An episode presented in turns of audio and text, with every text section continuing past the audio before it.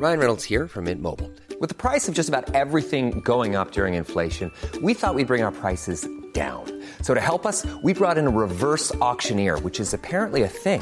Mint Mobile unlimited premium wireless. Ready to get 30, 30, bit to get 30, bit to get 20, 20, 20, bit to get 20, 20, bit to get 15, 15, 15, 15 just 15 bucks a month. So, Give it a try at mintmobile.com slash switch. $45 upfront for three months plus taxes and fees. Promo for new customers for limited time. Unlimited more than 40 gigabytes per month. Slows. Full terms at mintmobile.com. Millions of people have lost weight with personalized plans from Noom, like Evan, who can't stand salads and still lost 50 pounds. salads generally for most people are the easy button, right? For me, that wasn't an option. I never really was a salad guy. That's just not who I am. But Noom worked for me. Get your personalized plan today at Noom.com. Real Noom user compensated to provide their story. In four weeks, the typical Noom user can expect to lose one to two pounds per week. Individual results may vary. Hey there, it's Michelle Norris. I'm host of a podcast called Your Mama's Kitchen. When I travel, I'm usually looking for a way to find a taste of home when I'm not at home. And one of the things I love to do when I am at home is entertain. And Airbnb allows me to do that. When I was in California recently, I rented a house that had a great kitchen. And when we were sitting around the table, we we're all thinking, we're in someone else's house. Someone could be in all of our homes as well. If you have a home, but you're not always at home, you have an Airbnb. Your home might be worth more than you think. Find out how much at airbnb.com/slash host.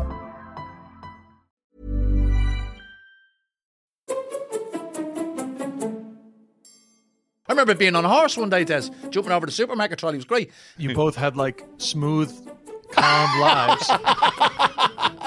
steady, steady careers, All down regular to you. income, regular income, and then I came along and fucked it all up. I'm gonna do my own eulogy. So if I ever get sick in the future, I'm gonna record a video of myself. Pre-record. I'm gonna do my eulogy, and I'm just gonna fucking blow smoke up my own arse for half an hour. I was a lovely man.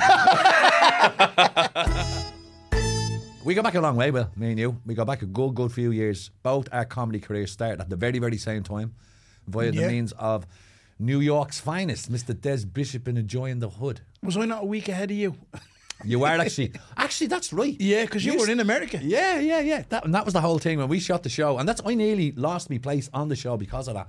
I had, the, I suppose the thing that, that stood me out from everyone else in the Ballymun episode was the fact that You had a I- job. I had a job, yeah. I had a good job. And I was wearing slack. I remember going to the audition with slacks on, like Yeah, yeah. shirt and all. And Tez going, Tez going, what the fuck is this, bro? And I was like, I, always, I heard there was an audition. And he was like, yo, you, you, you're not what I expected. Like, you know, I said, I, I had sweeping generalizations, Desi, sweeping generalizations. And we just had a chat.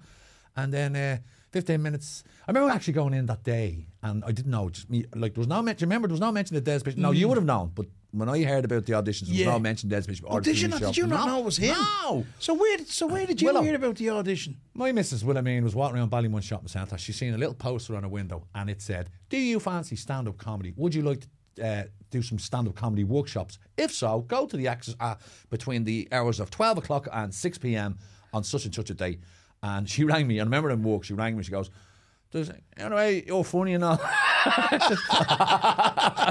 and You, yeah, yeah, yeah, yeah, yeah. Oh, gosh, yeah, gosh, yeah, yeah. hilarious. But I, I mean, I Stop suppose- laughing when I'm talking to me, you? stop laughing at me when I'm in bed with you. By the way, you look hilarious. But uh, like, I suppose in, in, in like going back to where you thought you were funny, like I never, I never even knew, I'd never even been to a stand-up comedy gig. I, I was like, how do you even get into comedy? How do you become a comedian? So when missus seen Yeah. that that poster, she told me, and I says, right, I'm going to go down and give that a go. Went into the Axis. There was three or four girls there, handed me these leaflets out. Finished these five sentences in a humorous kind of way, your name and address and all that. And I'm looking at them going, like, do you not want me to tell you the joke or not? Like, yeah, look, do you want me to go back out so we can go to the door and go knock, knock? yeah, it's something, you know. And she says, no, he's upstairs now for an interview. And I'm going, what, a bleeding interview? What the fuck is this? And then I walk up into the room, there's Des, and Mike Casey, the producer, and all these mad. cameras. And I kind of knew Des because the big TV show that just shot him through the stratosphere was the Des Bishop Work Experience. That's remember? right, yeah, yeah, yeah. And he became a big household name because of that. So I was kind of looking around going, you're that American fella. And he was like, yo, that's right, man. I was like, all right, all right. Was that when he had the speech impediment? and then he learned how to speak, remember? Um, and then he he just told me what it was, and I was like, wow, okay, right. And we chatted for 15, 20 minutes, and he asked me what I thought was funny about Ballymun, what I thought was funny about my own life, all that kind of stuff. And then he said, Right, we'll let you know in the next week or so whether you have it or not. And then I got a phone call a week later saying, Yeah, you're there. And I was like, Oh, yeah. Yeah, that's mad because it was a completely different intro for me. Like, so I never seen any of them signs or anything like that that you were talking about. I kind of got a nudge and a wink that it was going to happen. Like, Yeah. but it, it wasn't a, it wasn't a give that I was getting in. Like, Mm-hmm. do you know what I mean? Like, I was told, look, you got to come out like everyone else. You got to go to the audition, audition so to thing. speak, Yeah. and you got to come up. And if the producers, he says, it's not down to me, even though I'm, you know, the the, The front of the show. like yeah, um, you've you've got to come up and do it. And I remember going up and auditioning at the time, and I was in my work clothes as it's on the telly, and just having a bit of crack and talking about Ballymun and. But I didn't know the other side. I didn't know how you got in. But I suppose when you think about it, if it had been advertised, you know, with Des's name, I'd say the place would have been packed. I'd be like X Factor or something. yeah, so it was it was great the way it kind of turned out, and But quite a lot did turn up though. With, uh, um, I think Des told me that it was like a, at least hundred people turned up that day to to try and uh, audition for it, and he ended up picking six or seven of us, and then five of us were only featured then at the end when the broadcast went out. But as you said, I wasn't able to start the filming with you was because I had a job. I had a proper job. and I was in yeah. Las Vegas. yeah, And I, I was kind of, and there is that cringy scene where you see me coming into the group after you have already formed a bond. yeah, you look so young, and Eric. I know, don't I? When you see when you look back on YouTube now, you're going, Jesus "Oh my god!" Christ. Yeah, And even me, like, what, Yeah. well, look, it's what, 17 years ago, yeah, it? yeah, yeah. It was a Like, it long, was a long, long, time ago. long time ago. Yeah, a lifetime ago. And and and wa- walking into that group, and I remember I felt like a, new kid in school because you it as you you had all formed your bonds. You and you, some of you knew each other. I didn't know anybody. I didn't know. Mm. Yeah, I didn't knew, know I knew, well, I, I, I, I knew Dean and I knew, uh, and I knew Anto. yeah, I didn't really know the rest of them. I didn't right. know Dave. I didn't Yeah. know, uh, what's her name? Donna, and I didn't know yeah. um, Gary. Gary. yeah. Oh, look, I didn't know them, like, you know, so. it's a gas that you still remember their names. Yeah, Yeah, yeah. it is, yeah. It's great. Uh, and, and, and, like, and then just that first day of meeting you and coming in, and you you said to me there a while ago, going, all I heard was this prick coming in from Las Vegas. he was on a business trip. You were like, who's this coming yeah, yeah. No, it was. It was. Uh, it, it, it was mad, and the friendships that kind of formed from that, and even you know you're talking about your job. Look, I remember when we used to be doing gigs. I used to be going and collecting you. Yeah. At your job, do you know what I mean? We'd be sitting outside in the car. You'd be like, "Quick, get in, get in." Do you know what I mean? And we'd be going off to Cork, or we'd be going wherever we'd be going, and Well, that was yeah. The start when we the start, we, we, we were we were very we were spoiled very quickly at the start because Very, very quickly. Des brought us on tour with him, and like Yeah. some of our first gigs, well, were Vicar Street, the Cork Opera House, UL, like some of the best venues in the country. You remember, remember we done the Marquee? Live at the Marquee yeah, in for the Cork. five thousand people, I was going out like that. Yeah, he's, uh, uh, uh, I only what I have mean? five minutes. Yeah. like when you when you think about that, and then to kind of be gigging with the rest of the lads, like the you know Kevin, Yeah, obviously from, from Cork. Martin, Martin. Um, and all the other lads that was on it. It was it was a journey for everybody. But I mean, and I'm not kind of going. We kind of stayed continuously going and continuously going. Some of the lads uh, don't stand up and, and just not very quickly, but over time just kind of dropped off. Yeah, and we're kind of them, going, I suppose, yeah. You know, I'm, Yeah. I'm going to do something else or whatever, like you know. we were lucky, I suppose. We we got the breaks when when the but you also have to seize the moment as well when you get the breaks and and I think we did all right in some of those gigs and um but it's I mean like it's you look back at it now very fondly, especially those first couple of years. Well, when we start doing the open spots around the country, around Galway, Cork, like the, like the fucking four corners of the country, in, Yeah. in your in your car, driving way over the speed limit. Yeah. always. Sometimes an ass hanging so out the funny window. in ni- 1992 Corolla Estate. Do you remember we used to be overtaking like seven series BMWs? Waving Maybe at them at your man like that. Smoked. Yeah. Fast and the Furious, yeah. Oh, stop! but uh, and even when we started the comedy club, Yeah, the House of Fun comedy club in Ballymun and the acts that we had there and like when you look back on that, Will, like they say to any new, new comedian when you're starting out, get as many gigs as you can, and it's very hard to get gigs. So what you do is. is. you create your own gigs. You create your own comedy club. Yeah. we were very lucky. The Axis allowed us to put a comedy club in there once a month, House of Fun comedy club, and we had everyone. All the big hitters were out there. Sarah Millican. Sarah Millican, yeah. And this- Jesus before Christ. before she even hit the stratosphere, but we knew we knew she was going to be Yeah, a superstar. yeah, she was brilliant. and she was amazing. Um, oh, but I remember we, it was a hard sell that one because she wasn't Yeah. the superstar she is now. But we She knew got a great crowd. Oh no, she did, yeah. But she, but if you remember in the in the in the lobby of the Axis, uh, where you where you a reception where you book tickets, they had a telly with Sarah Millican live at the Apollo on continuous loop all day. I'd say the receptions were going off their bleeding head. Yeah, yeah. Doing the routine. yeah, yeah, yeah, yeah, yeah. Back with a back, Geordie yeah, accent yeah. and a filthy mouth. Yeah, but she she was brilliant, and she's gone on to do amazing things. She's a like, superstar. You know, and Yeah. uh, Gearóid, obviously, Gearóid Yeah. Farrelly has is at the minute actually um, doing doing support for her and that, and has for And a he, he does support for Joanne McNally as well. And, and he's done support for Joan Rivers. yeah, I yeah. mean, she's off the smokes now, yeah isn't she? she's off the smokes a few years Yeah, now, yeah. yeah. But he's Um, uh, yeah, but he's doing he's doing great himself. He's got an amazing show. Yeah, and he Uh, has Glamour- uh, Glamour Hammer. Glamour Hammer, and he has his own podcast with Niamh Kavanagh. In your eyes. Um, what was I going to say to you? Uh, and all the guests, Tommy Tiernan, we had Tommy Tiernan PJ, was amazing. Jason, Deirdre O'Kane, all the big hitters. We had every single one of them. It's yeah, great. yeah, Neil Delamere. Yeah. They all they all wanted to do it. Ardal O'Hanlon, Barry Murphy. It was mental. Like we we we, we were so lucky. Um, that and I think after a while we got a little bit pissed off at the people of Ballymun because we were like, uh, you're not, do you not trust us anymore? Like we were, we were Yeah, bringing in yeah. comedians that weren't maybe superstars. Yeah, yeah. But they were brilliant comedians, and the tickets wouldn't sell because we'd have to fucking, you know, Yeah. unless unless they were on the telly, we're not getting a ticket for them, like you know. I know, I hear you. So the person that brought us to that fame. Oh, what about him? What's his name again? Bishop Brennan. Yeah. No, wait, hang on. Bishop.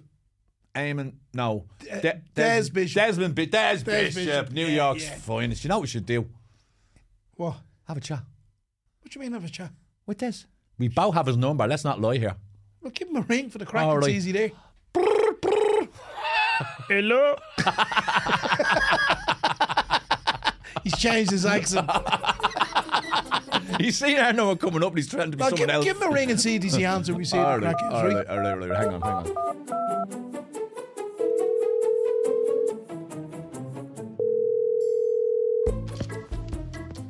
Hello? We said we'd give you a buzz, Des, because to all intents and purposes, you are our Jedi Master. Yeah, Sensei, Sensei vision. Sensei, yeah. Yeah, you both you both had like smooth, calm lives. steady steady careers. All down regular to you. income, regular income, and then I came along and fucked it all up. I know what these two lads want a bit of carnage in their lives. The That's two, what it is. the two altar boys from the Bishop. yeah Well, let's call a spade a spade. I'm really talking about Eric. Ah, sorry, Will I can sorry. Will I can tell you where I met him first. Just on that, like the whole the, the premise of Joy in the Hood, Des, um, wasn't it supposed to be something around Willie first or something? Was that the intention to film something around Willa? Yeah, so uh, originally, Joy in the Hood was actually meant to be a, a documentary series about trying to do stand-up comedy workshop series in Mountjoy, with a side project of of focusing on the areas where the people within the Joy were coming from, with with the the interest in making the point that most of Mountjoy are coming from specific types of neighborhoods and it's not because people are prone to crime it's because the the situation pushes people to crime the you know the deprivation and the inequality but obviously i knew willa independent of a comedy and Willa's just a very naturally funny guy. Do you want to tell them? Will I don't want to give away your, your anonymity. Do you want to tell them No, where we met I, no, I've not, I've no problem at all. I met Des uh, at a at a twelve step meeting in in Mountjoy Prison. So I a mutual friend of ours called Jonathan May, who's still a mutual friend of ours, just a really really nice fella. So Jonathan was the secretary of the twelve step meeting that was going on, and I just happened by coincidence or by chance or by fate to be in prison at that time. And I met Des, and me and Des, we had one thing in common that we we were both fucking failed uh, drug addicts.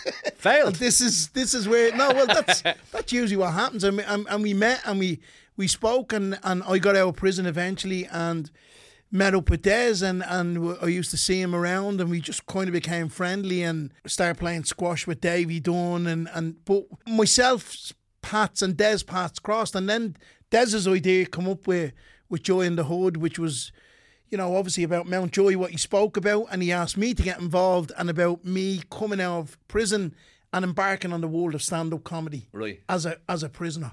And it was. And do you remember? Do you remember? Because I, I sat, I said, listen, this is the idea. It's gonna, we're gonna do these workshops in the prison. I'd already met with John Lonergan, by the way. I had like it was, we were, we, you know, but it wasn't guaranteed it was gonna happen. I said, but I really want to follow an ex-prisoner on the outside, Yeah, trying to make it as a stand-up comedian. And do you remember what you told me? I don't, I, I don't, but I remember us having a meeting in Pacino's. We went into Pacino's for It food. was? Pacino's, yeah, that we it had the meeting, wasn't it? Yeah, yeah, yeah. What you said, which I think was 100% fair enough, was that you didn't want to do that because you didn't want to tell, you know, the whole world, you know, about your past and everything. Yeah. Which I, I thought was, Yeah, I thought was fair enough. Yeah, and I know I kind of know where this is going, right?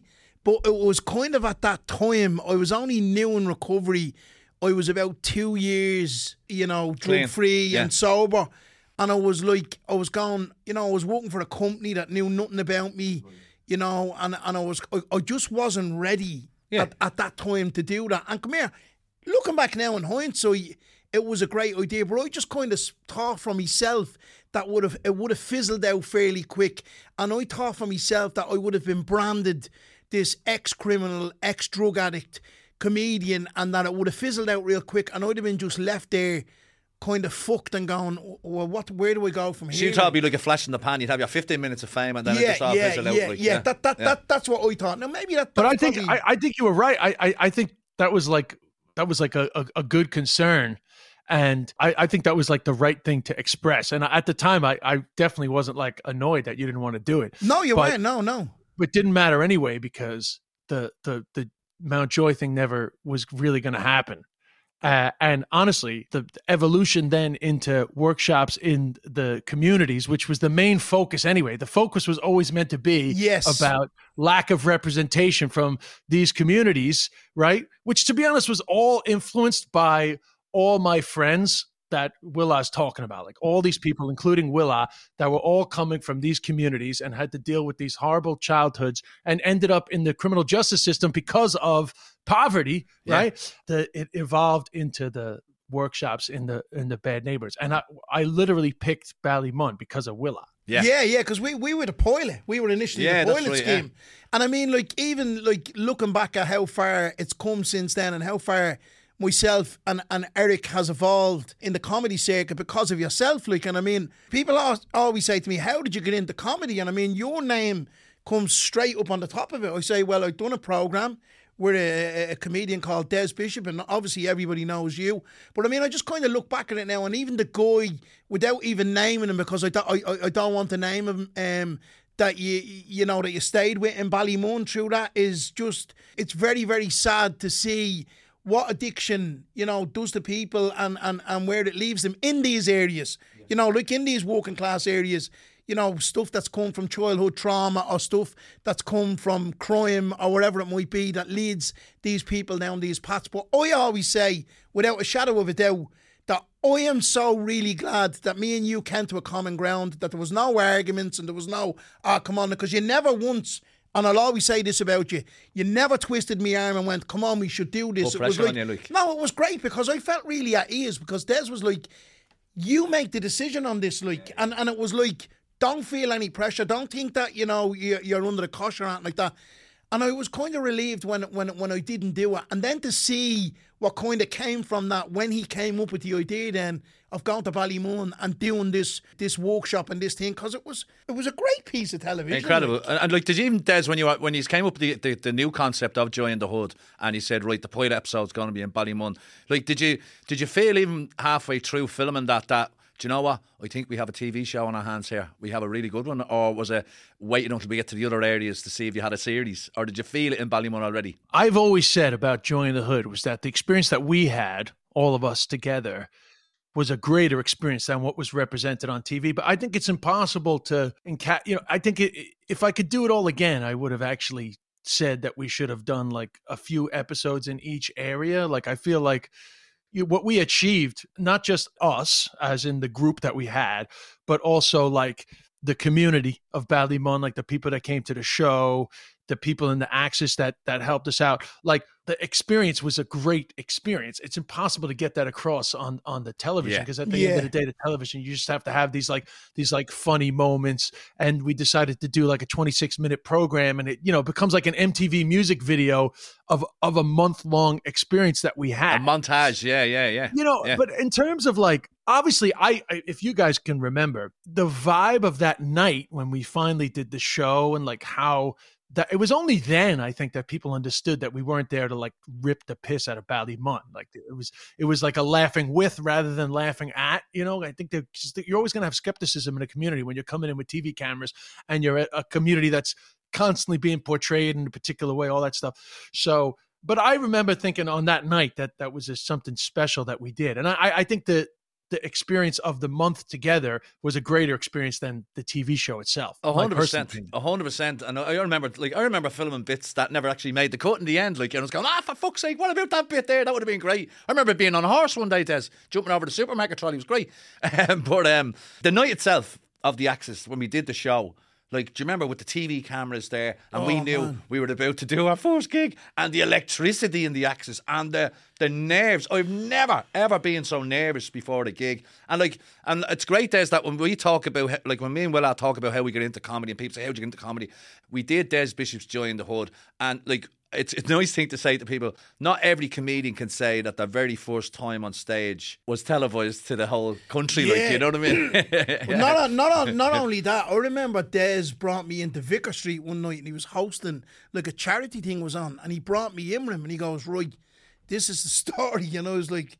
Des, what the fuck is going on? he says, Look, I'm going to introduce you. He says, Well, this show is on, and you're going to come out here and you're going to do seven minutes. Nobody knows you're on. But I'm the MC, and I'm running shit here. He said, So no one's going to stop me. He says, I'm going to introduce you and come on stage.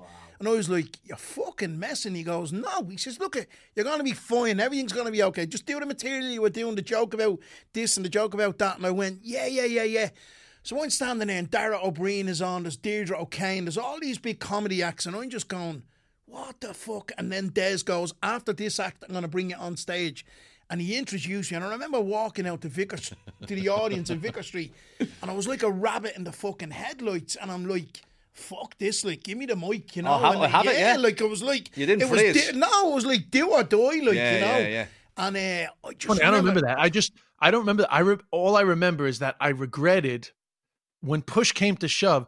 I regretted giving everybody a practice set beforehand because Yeah. do you remember we all did a Yeah, we practice all In went the to Inter. international. Yeah, yeah, yeah, Yeah. yeah. and I kind of regretted that because I felt like we we didn't actually get on camera that very first set. But at the same time, when your first set's going to be televised, I think it's not fair to the performer to like not have given them the chance to like actually get some practice. Yeah, and uh, like you, when you mentioned that, like we did have a little practice in the international, and I'd never been to the international. And I remember you, like we we were having a group outing, the workshop out. Right, Des, Uncle Des is bringing us all to the international Yeah. comedy club, and I was thinking, wow, international comedy club sounds fancy. And then walking into the international and going into that room, and going, what Yeah. the fuck is this? Sitting in a black, sitting in a black box. And I was like, is this is he for real? Is he taking the piss? No, but you, but Is you know what? And I know when I was of the same thinking, when I came in as well. Well, fucking hell, man! That what an amazing comedy club. oh yeah, yeah, like yeah. when you yeah. when you when you look back at the time, like when you know when Des and Aiden was there, and I mean you could be in there any night. Jimmy Carr would come in, Eddie Izzard, uh, John Bishop, and you'd be just. It was like a selection box of comedians that would be just in the town. come Pixies came around one night as well after the show in the Olympia. Un- un- unbe- unbelievable and, and and what an amazing venue like and even w- when you took us on tour with you like I mean I remember one morning me and you were sitting down in the Hayfield Manor in Cork and I was having the best bowl of porridge I ever had in my life and I was staying in this room with a four poster bed and like this is a fella that's come from a fucking 8 by 6 cell in Mountjoy prison and I'm down in the Hayfield Manor and I'm eating this bowl of porridge and I'm going Pinching this yourself. is just fucking um. And one time we were in a jacuzzi down in uh, Sligo in the Radisson in the rain. It was like September or October or something, and we were sitting there. It's like, what the fuck? Opulence. It, Yeah, yeah, yeah. it was just. Ah, great. here, it was brilliant, and, and and I always remember Des saying, "Make the most of this, man. Make Yeah. save of this, Yeah. because this is gonna be gone in in a few months. I. I had the very same experience with Des. Uh, I did the Opera House with Des one night at the very start of my whole comedy journey, and we stayed in the Hayfield Manor. And I remember the little putting the golf Yeah, yeah, putting yeah, machine, yeah, and yeah. going, "This is incredible." There's a That golf spits putting the machine. ball, yeah, the ball yeah, back the ball Yeah. And then I was down in Cork three weeks later doing an open spot in City Limits. Oh know, or the, the other place. And The they Half put, Moon. The half, no, not the half moon. And then they put, they put me up in a hostel, and I was in. and I was in a hostel with 20 other lads in the room after coming from the fucking Hayfield Manor three weeks earlier with Des. And well, that was the thing about the like, like you. The, the tour you went on, Des, after Joy in the Hood was called the Fitting In Tour, and you brought a few of the people from, like, uh, from the show, like myself and Willie, and we were spoilt. We were spoilt Ah, rotten, come like. We because we were. like very quickly in our careers we were doing Vicar Street, the Cork Opera House, Live at the Marquee. live at the Mar, like mental stuff. Oh, I forgot about that. Yeah. Yeah, We and then, didn't. and then all of a sudden, and then all of a sudden, when the tour was over, we had to go back to being open spots, and we're doing gigs in pubs like- in front it of was twelve like- people. It, it was like in a, it was like in a ghostly type of way that you were holding everybody's hand that was doing comedy with you, and next of all, you just went and took the hands away, Yeah. and you just kind of waved at everybody. fly and it my was like- pretties, fly my pretties. and it was like, uh, you then you've got to then you've got to start digging your heels in. the thing about that is that like obviously when you think about Joy in the Hood you go you want to have this experience right? You don't i mean i never thought about the after part. I don't even know how much the after part was my responsibility but like like you'd have to think like of all the people just thinking comedy in general right? Take the tv show out of it of all the people that do open spots like what's the percentage of people that actually stick at it and then what's the actual percentage of people that end up actually make having a career it's so minuscule yeah, you know? yeah, True. yeah, yeah. and so it's kind of like I, you you, you want to give like I always thought like I want to give these guys enough of a chance to like find out if it's something that they're interested in. But like it's it's not you know you're you're just taking random people uh, at a moment in their lives and saying, "Do you want to take part in this project?" You know. It, it's not like you- you're you're saying to people, "Have you dreamed of being a comedian all your life?" Like here's the beginning of the rest of your life. So it, it, it's it's hard to know how long you you should like keep you know helping. But I mean, in terms of like Ballymun, it's a huge hit rate that you two guys ended up having a comedy career. That's like a high percentage. yeah, we're very you know, lucky. Dean, Yeah. you know, and and Dean, you know, stayed involved in like comedy and entertainment for quite a while.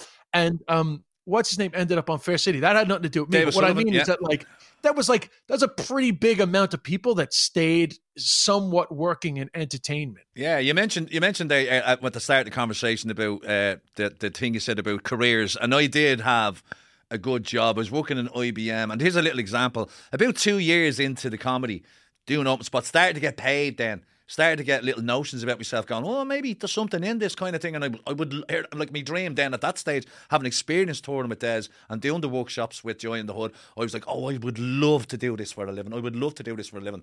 And I won an award in IBM a global sales award, right? And the prize was send me and the missus to Rome with all these other global. There was thirty global winners. They were all from Japan, Australia, America, Germany, whatever. And uh, they flew us to Rome to the top hotel in Rome, right? Stayed there for three or four nights. Every night they brought us out to a different restaurant. It was all paid for. When we came back to the room, there was watches, there was earrings on the pillows, little gifts for us, right? Unbelievable. On the Were you in last right, night, were you in the right room? I was, yeah. On the last night, they said, right, we want you to dress as if you're going to a ball. So he took me, stuck me tin of fruit on. The missus stuck a dress on. We went down. There was 30 couples. There was 30 horse-drawn carriages outside the hotel. They brought us through the hills of Rome up to a, a, ma- uh, a palace where we had a seven-course meal with opera singing, right? And halfway through uh, our dessert, my missus turned around to me and says, if you think you're quitting this for comedy, you can fuck right I, I always felt I always felt I, I I was never comfortable when you took the package from IBM. Yeah. I felt like that was like I feared that that would end up being like a bad decision in your life and that I would feel responsible for that. Ah, yeah. Well, look, come here, listen, Desi. You know, look, you, you, you you can only hold a hand for so long, and then you got to fly by yourself, kind of thing. But I was at that point, I was completely invested in comedy, and I was going, I am, I am, by hook or by crook, I'm going to make a living It was, somehow. ex- it was exactly like me when I took the package from the lads in the North Inner City and got five and a half years Yeah. a different kind of package. With a different type of career. Oh, stop. Des, just on you now. You're back in the States full time now, aren't you? I mean, sort of full time. Sort of I don't. full-time. I'm in denial about the, the full time nature of it because you know. So what happened was obviously the pandemic happened. That I, I met Hannah, uh, Look at which you. was which is which is great. Yeah. You know, and, and it, it was like a like a meant to be situation. Uh, but originally, like even when we started talking about getting married and everything, uh, at that stage, like it, would have been necessary for us to spend at least a few months of the year in Ireland because you know I have my career in Ireland. It was necessary for us as a as a as a couple. You know, when you're having those financial decisions. But little did we know that Hannah's career was going to completely take off to the extent that if we were to spend a lot of time in Ireland during the year, it would actually like cost us money as a couple like w- without getting into the like Yeah. it just Yeah, yeah, basically yeah. hannah is fucking killing it Like, Yeah, yeah. absolutely killing it to the point where like it doesn't make sense for us to spend a lot of time in ireland right now now i still go back to ireland but i go back on my own like she she's literally touring all over the united states every weekend so i go back for my my my little bits uh to make sure the house hasn't got burned down in rialto stuff like yeah, that yeah. and uh you know but i haven't been spending as much time there. But that wasn't like that wasn't like a decision i made in terms of like i want to spend more time in the states. That's just the way it panned out in terms of how Ryan Reynolds here from Mint Mobile. With the price of just about everything going up during inflation, we thought we'd bring our prices down. So to help us, we brought in a reverse auctioneer, which is apparently a thing. Mint Mobile unlimited premium wireless. Ready to get 30, 30, bit to get 30, bit to get 20, 20, 20, bit to get 20, 20, bit to get 15, 15, 15, 15 just 15 bucks a month. So, Give it a try at mintmobile.com slash switch. $45 upfront for three months plus taxes and fees. Promo rate for new customers for limited time. Unlimited more than 40 gigabytes per month. Slows. Full terms at mintmobile.com. Millions of people have lost weight with personalized plans from Noom, like Evan, who can't stand salads and still lost 50 pounds. salads generally for most people are the easy button, right? For me, that wasn't an option. I never really was a salad guy. That's just not who I am. But Noom worked for me.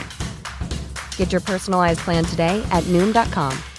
Real Noom user compensated to provide their story. In four weeks, the typical Noom user can expect to lose one to two pounds per week. Individual results may vary. How myself and hannah's life together has worked out you know Yeah. When when are you next back in Ireland, Des? well i was just there Yeah. for supposed to be three and a half weeks ended up being four and a half weeks because i had a fucking cancer scare which is totally fine but just the day before i left my doctor was like oh something showed up on that scan Oh, Jesus. So I had to stay for an extra week, which Jonathan May actually knew about, coincidentally enough, when you mentioned him. So, uh, anyway, uh, but all good, Des, yeah? all good, thank God. Thank yeah. God, Well, yeah, I want to, you know, I I prefer to deal with that shit in Ireland. Actually, that was a real moment, actually, where I'm in D- Dublin and the doctor says, you got to change your flight. You can't go back to New York. We need to get some scans. And the whole week, I'm like thinking that I have cancer. But yet, the whole week, I was thinking, if I have cancer, Hannah will be coming over here because I am not fucking dealing with this in the States. Not just because of the hospitals, but also I was actually thinking that if I'm going to be in the hospital, all the people I want, except for Hannah and Aiden, are in Ireland, Ah, which is kind of weird. So, yeah. like, I don't feel like New York is my home. Really? That's This weird. is just a Wow, place that I'm that's- that's living. That's strange. And I Des, yeah. said that. I said that to Hannah. I said, if I'm fucking sick, I'm here. I'm here with the Gibneys. I'm here with my friends. Yeah. You know, I, I th- this is this is where I want to be. Wow, So and, that- and that- just that- and just and just to sorry, Des, to cut across you, but just to kind of let people know as well that you did have testicular cancer. Would it be right in saying 2002, 2003, was it? Am, am I wrong? 2000, 2000, 2000, yes. So two, 2000 a year. Um, yeah, the, the the the year before I got out of prison, and and I remember you. I remember I remember seeing you in the Sunday World, and I remember reading about it, and then like. And I mean, just that in itself, I mean, because anybody that hears the bleeding word cancer, it's like, oh, Jesus, you know, and, and whatever it might be. But for you to come back then again and to kind of think, oh, for fuck's sake, I'm sure, oh, come here, it, it must be frightening and it must be horrible. the the cancer thing's actually the testicular cancer thing's part of the problem is because they freak out because there's cancer like on my chart. That's how it ended up being like a little dramatic there a couple of weeks ago, you know? Right. So, but the actual testicular cancer experience when I was younger, that wasn't really that dramatic. Really? You know? okay. Like, well, I found, I actually found I was going through because I moved. I, I moved from the one house in Rialto to to, to a smaller house, and uh, so I was actually finally. It took me like a year to unpack, but I very recently I was going through all old stuff, and I found like all like I have a whole collection of like newspaper clippings, and I found some of the headlines from when I had cancer, and it was like so fucking dramatic. Oh, you really? know? Oh my god, yeah, and like it's really testicular cancer is not a big deal, but the word cancer just has a lot of, you know, a, a lot of associations with it.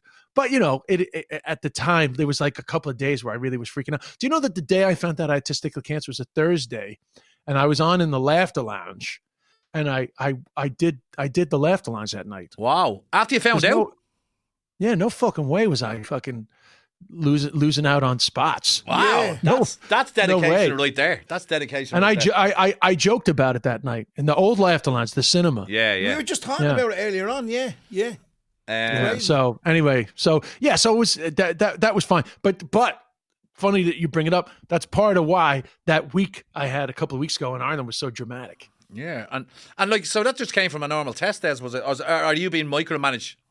I was getting an MRI on my shoulder because I had like I had, like pain in my shoulder, my yeah, neck, that's right. Yeah, yeah. and uh, it's just so much easier to deal with uh, any any hospital stuff in Ireland.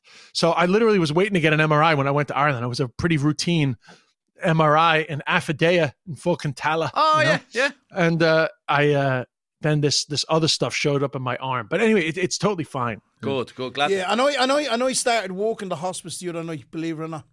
Uh, when what? I started walking the hospice. I, I'm walking in the hospice down in St Francis.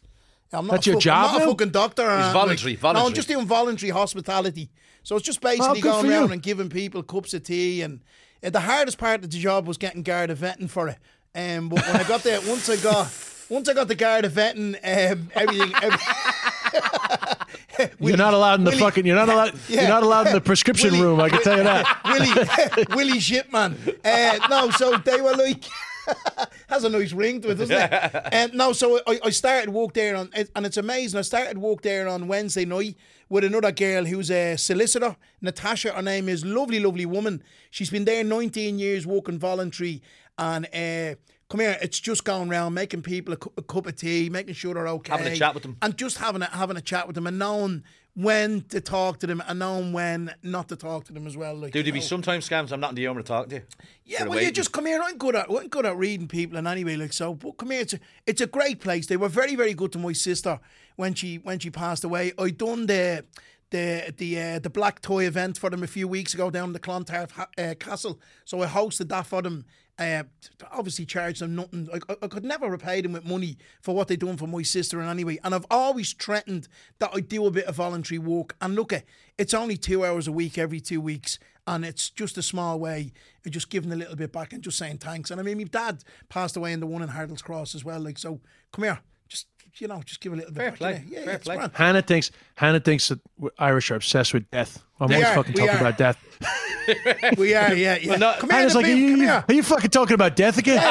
Yes, Des, Des, come here. There's more entertainment at funerals than there is at weddings at the moment. Oh, I got, Oh, I- asked, I- I got asked to do stand up at two funerals about three weeks ago.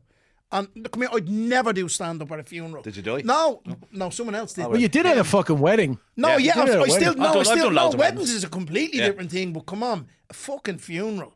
But I mean, some funerals nowadays, it's like the the It's a lineup. hoolie. The lineup at Oxygen wouldn't have a patch on what's going on at the Irish funerals. Like raves. But man. when you think about it, think about all the weddings you've been to, all the funerals. The fucking eulogies are always better than the wedding speeches. Oh, 100%. yeah, hundred percent. What was your joke? What was your joke that you said at the At at, my your dad's? dad's? He, I said- Willie, were you yeah. at- you with Eric? You were there, right? Yeah, I was, yeah, In yeah. On Francis Yeah. Street. Yeah. So it was like it's something about him being carried. No, anyway, I, you, said, you, I said, I said, uh, my dad would be really very disappointed today if he was alive because my dad is usually used to getting carried out of places instead of into places. You know the way he was carried in, in, in the uh, in the coffin, and it's mad. What'd you say about your ma? What'd you say about your mother? That was I- that was dark, but that was funny, bro. Yeah, me ma, me ma was the only one that would be happy to see that my dad was gone today. She was delighted, like you know. Uh, but it's mad because I've done I've done the eulogy at my uh, oh, sorry at my, at my sister's uh, funeral. I've done the eulogy at my father's funeral. My mother isn't in great uh, space at the moment. Uh, she's very, very ill. So obviously, I'm going to do the eulogy at that. And I've made. So what you're saying is you're made- available for eulogies. No, so what, what, what I'm basically saying is that I'm going to do my own eulogy. So if I ever get sick in the future, I'm going to record a video of myself. And I'm going to do my eulogy and I'm just going to fucking blow smoke up my own arse for half an hour. I was a lovely man. I warned everyone I came into contact I, with. lo- I, I, I, I love I love eulogies. yeah, Jason Byrne's dad's eulogy was amazing as well. Were you at Oh yeah, that was a good one. that was right to be. We weren't allowed to. We weren't allowed to give the sign of peace because it was that COVID was about, was beginning. That's Oh, right. yeah, Yeah, yeah, yeah, yeah, yeah, yeah. we just But, had to uh, kind of just uh, give them a nod and a wink. Just a quick one, Des. Are you back over in the new year for a show, or have you have you got anything in the post or in the pipeline that's happening? Yeah, well, originally I was gonna, I was actually gonna do a tour in 2024, but now I think uh, autumn 2024 and winter 2025, I'll be doing like a proper Irish tour. Right, Uh, right.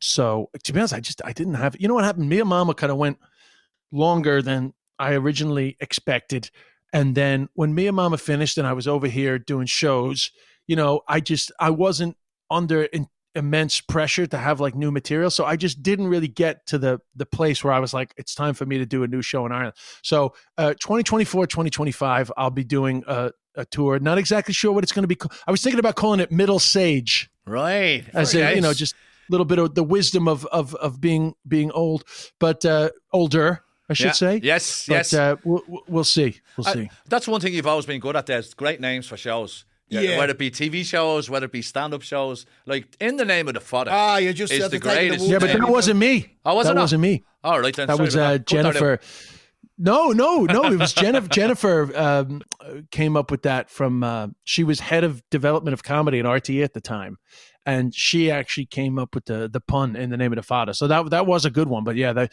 that was her and uh do, do you know what? So I actually recorded a special for YouTube, like uh, in in in the comedy cellar that I'm I'm about to put up actually, and it's for Irish people. It's about 65 70 percent new material, but the idea behind this special is that it, it's kind of for like an American audience in the sense that um, I recorded it in the states and like it, it doesn't have any Irish stuff in it that they wouldn't understand. So I did re-record some bits that I had recorded back in that special I put up on an RT player uh, uh, back in like 2017. But anyway, how I came up with a name was myself and Hannah went to the MTV Music Awards. Oh, right? excuse me. Sorry about Yes. that. Yeah. and we ended up like in the in the tabloid like we got a shot together so then all the irish gossip you know you know you know the ones Yeah, like yeah, yeah, uh, yeah. evoke and all that Yeah. they all putting up uh pictures of me and hannah i was delighted because it was a good picture actually i was i was happy with hannah looked good but obviously my biggest concern was that i i, I look good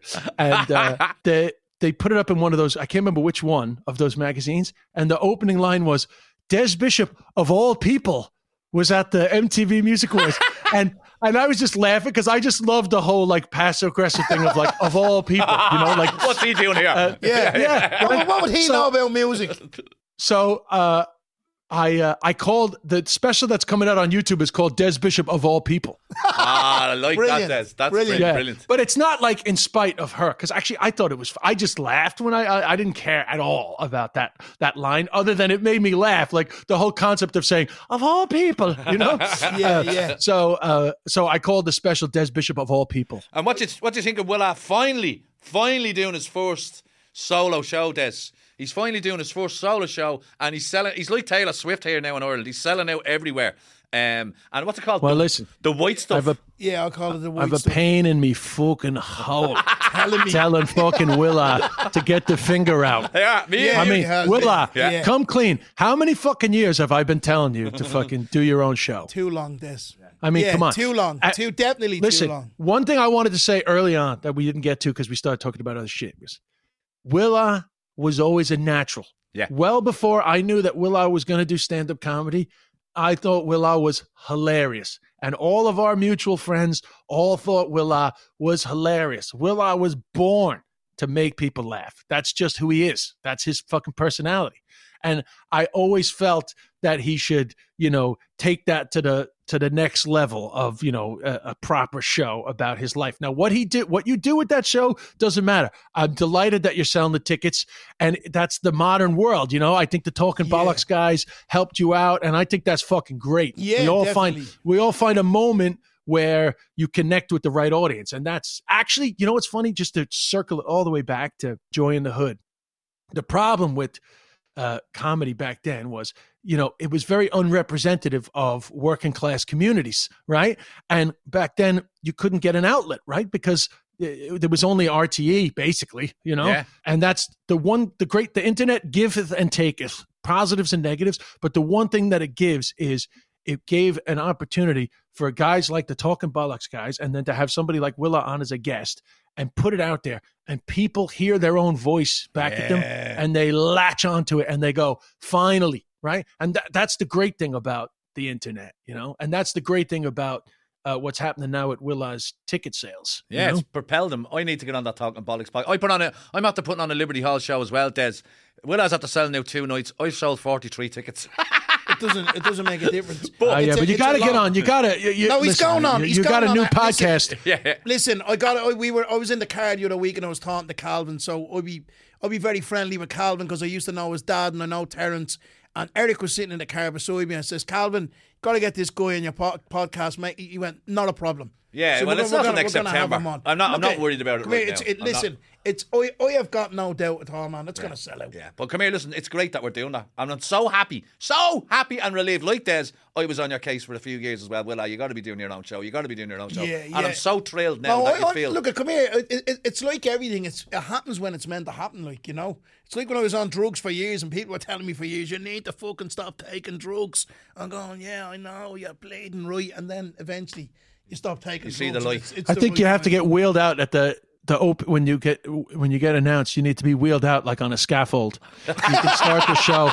You can start the show on a fucking scaffold. The only way is up. We're the high vis vest and a hard hat. Yeah, Yeah. yeah, hundred percent. and the, and the, the the poster could be like a Hellraiser, you know, but just needle needles all coming out of your face.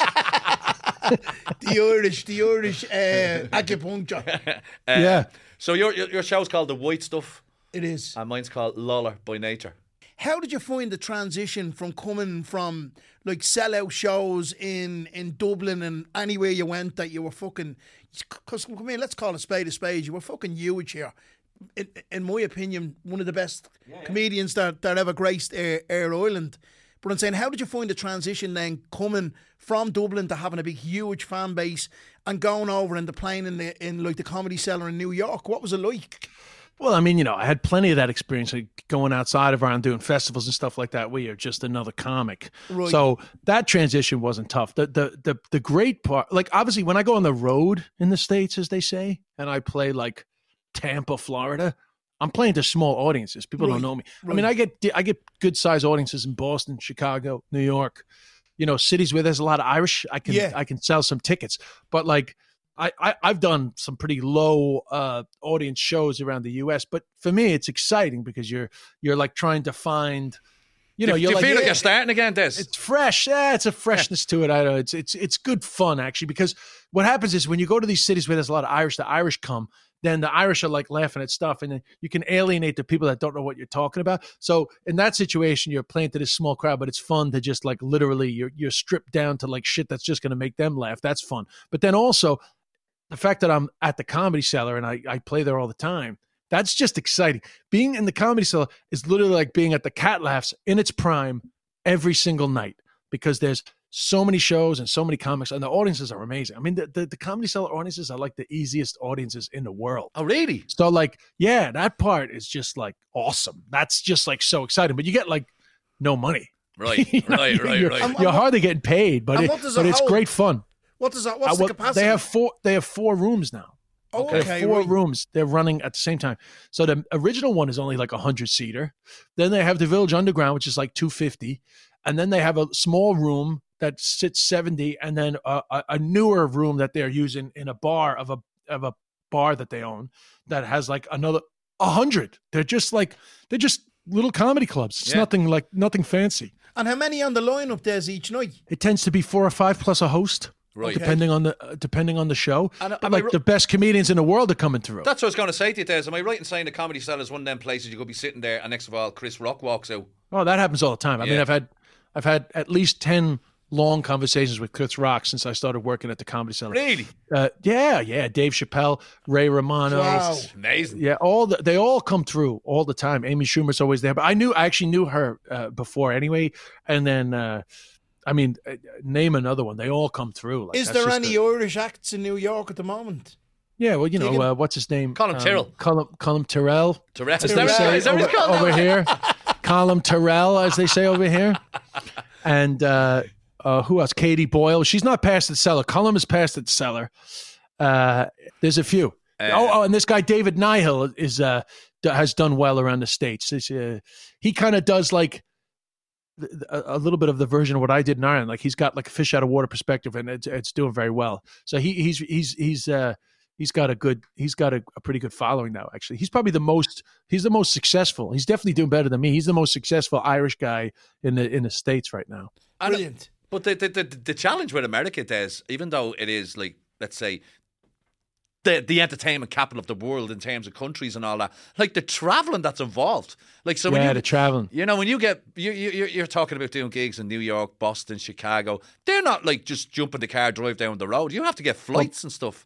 Like, Boston, you can drive, but Chicago, oh, there's a lot of flying, man. A Yeah. lot of America. That's why all these American comics are always doing fucking airplane material because you're always on a plane. like I, I'm literally like the most anal traveling. I've done so much flying. Like I got the whole thing down to a science. Anybody, I'm Larry David now when I'm like fucking flying. Like every, I complain about everything. Everybody that doesn't follow the the plan, you know. So that that's just that's just what it is in the states. You just got to fly. Come here. We ask most comedians that come on uh, that come on the podcast. Des, what is the worst gig that comes to mind that you have ever done, and where you fucking died the death of Ron Massey? Oh, I mean, the, the the worst one always it's the gig in Longford when I was peaking out. I mean, I was peaking out. One of the biggest weekends I ever had. I did the INEC, and then I was doing Longford, and then I was doing Castlebar, which is also a monstrosity. And the Longford gig was big sale, Longford Arms Hotel, big sell, like you know, whatever, I think I might of- been there with you, Des. a lot of tickets, bro. Yeah. absolute nightmare show. Bad layout. The Albert Reynolds' brother, uh, John Reynolds' father, ran the gig. Lovely guy, lovely guy. But the gig was a disaster. I re- I recently met somebody that was at it, and they were like, "Wow, that was such a bad night." I was like, "Yeah, man. I always put it down as my my worst show. I've never played Longford again." And what would you what would you what would you say it was that went wrong? Was it the logistics, the layout of the room? Was it anything to do with the sound? Was it the people? Was it what was it like? Oh, it was definitely the layout of the room. When you have a bad layout with 800 muck savages. No, I'm just kidding. Just kidding. Cut that. But, uh, cut that. Yeah, no, don't I'm cut that. I'm just, I'm just. I'm, I'm just kidding. These Longford guys have a sense of humor. So, uh, yeah, it was just, and it was mayhem, man. Like a, j- j- alcohol, you know. Right, and then right. I remember another good gig I had in Vicar Street, but finished badly, was the transition from like my fitting in material into like it, the Irish language material. So, like early on, before the Irish language show came out, I was obviously already like living in Connemara and I was like learning Irish. So I'm like started writing jokes about the Irish language.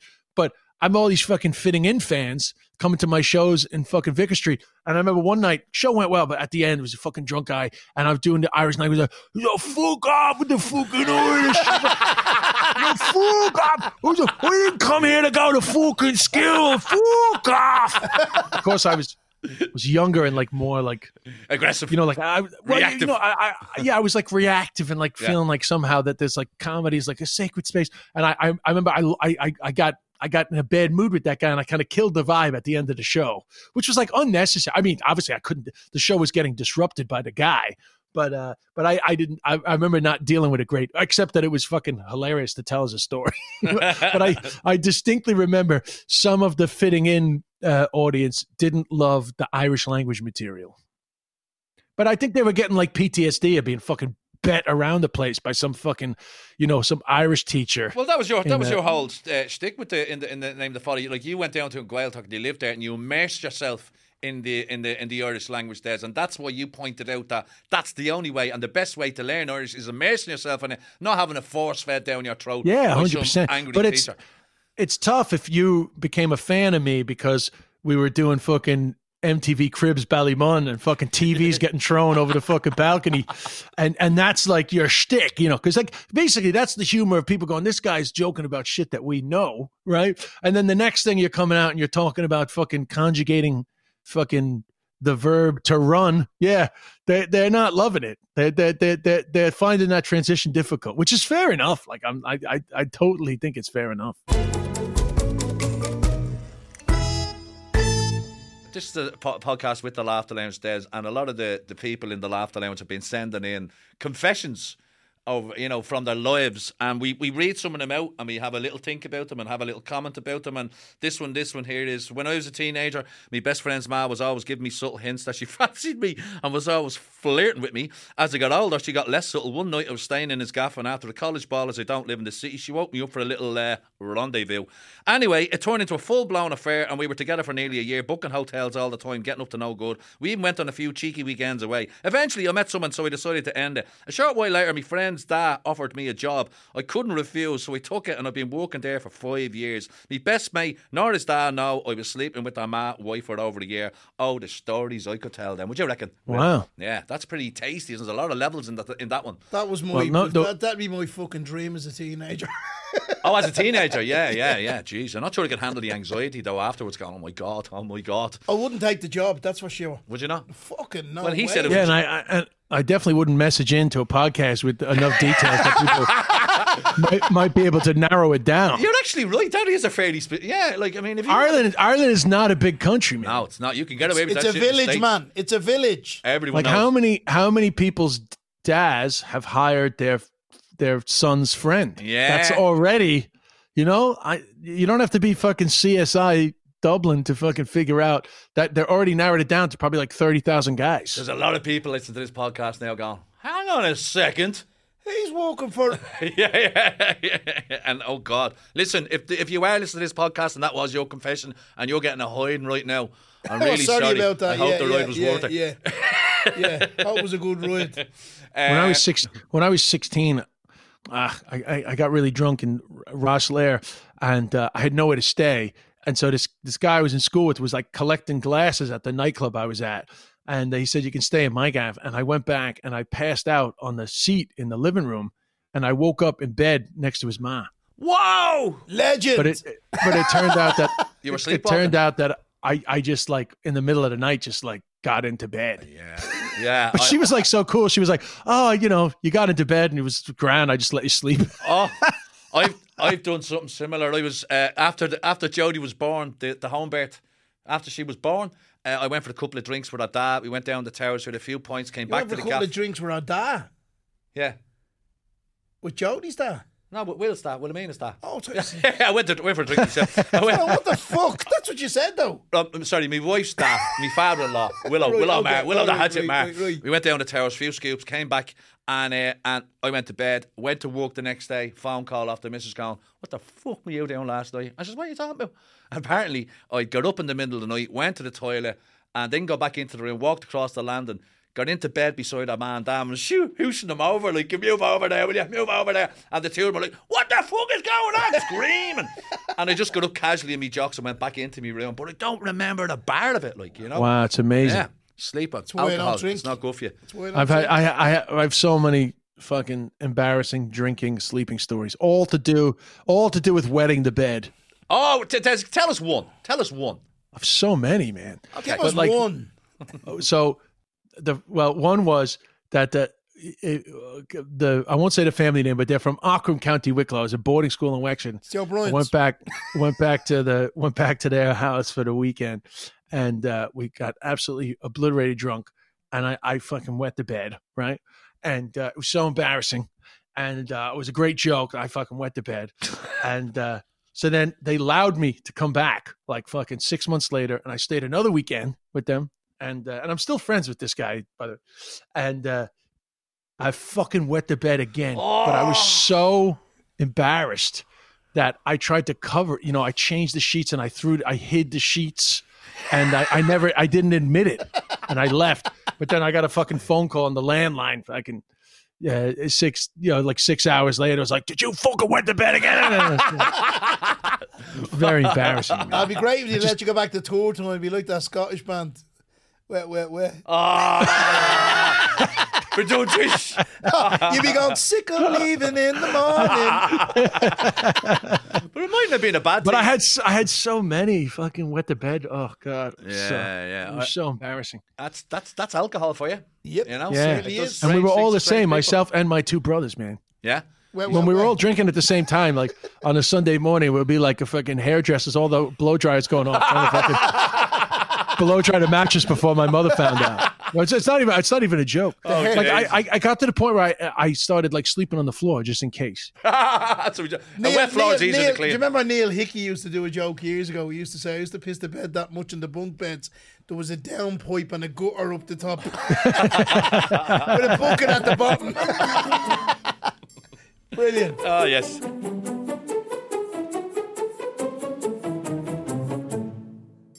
This man here is responsible for me and you doing what we do. He's responsible almost that we're sitting here doing a fucking podcast together with the Laughter Lounge. If it wasn't for Des Bishop, We would not be here. Definitely. Well, Oh, yeah, we, definitely. that's a, that's a, that's a, we don't know. It's a maybe. It would be highly unlikely, Des. I'll be honest with you. It'd be highly unlikely. Um, you gave us our break, and I know we had to kind of seize it from there on in, and we've done all right. We've done okay. We've a Yeah, lot, Ah, you guys a are, lot yeah. you guys to are go. the star pupils. Yeah, Teachers' look at pets. come here. We, we we look at come here.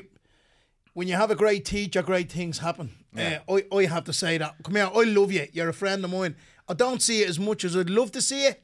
He's in the Hamptons. Not, I understand that. We was home for four and a half fucking weeks. um, I didn't even know you were You're, home. you're you're my kung fu panda, bro. No, but come here, listen. Without blowing too much smoke up your arse, you know that I love you, and and uh, come here. I'll be fucking.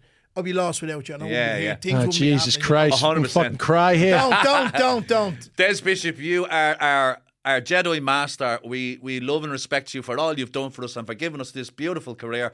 Um, and it's been an absolute honour and pleasure. To, to, to talk to you, and we, we hope to see you very soon in Ireland again when you're ripping up theatres and venues as, as you normally do. Yeah, definitely. 100%. Yeah, Thanks so much, man. I can't. I can't wait.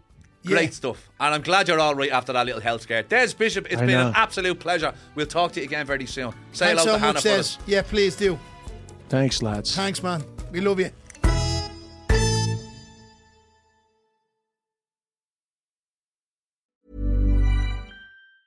Planning for your next trip? Elevate your travel style with Quince. Quince has all the jet setting essentials you'll want for your next getaway, like European linen, premium luggage options, buttery soft Italian leather bags, and so much more. And is all priced at 50 to 80% less than similar brands. Plus, Quince only works with factories that use safe and ethical manufacturing practices.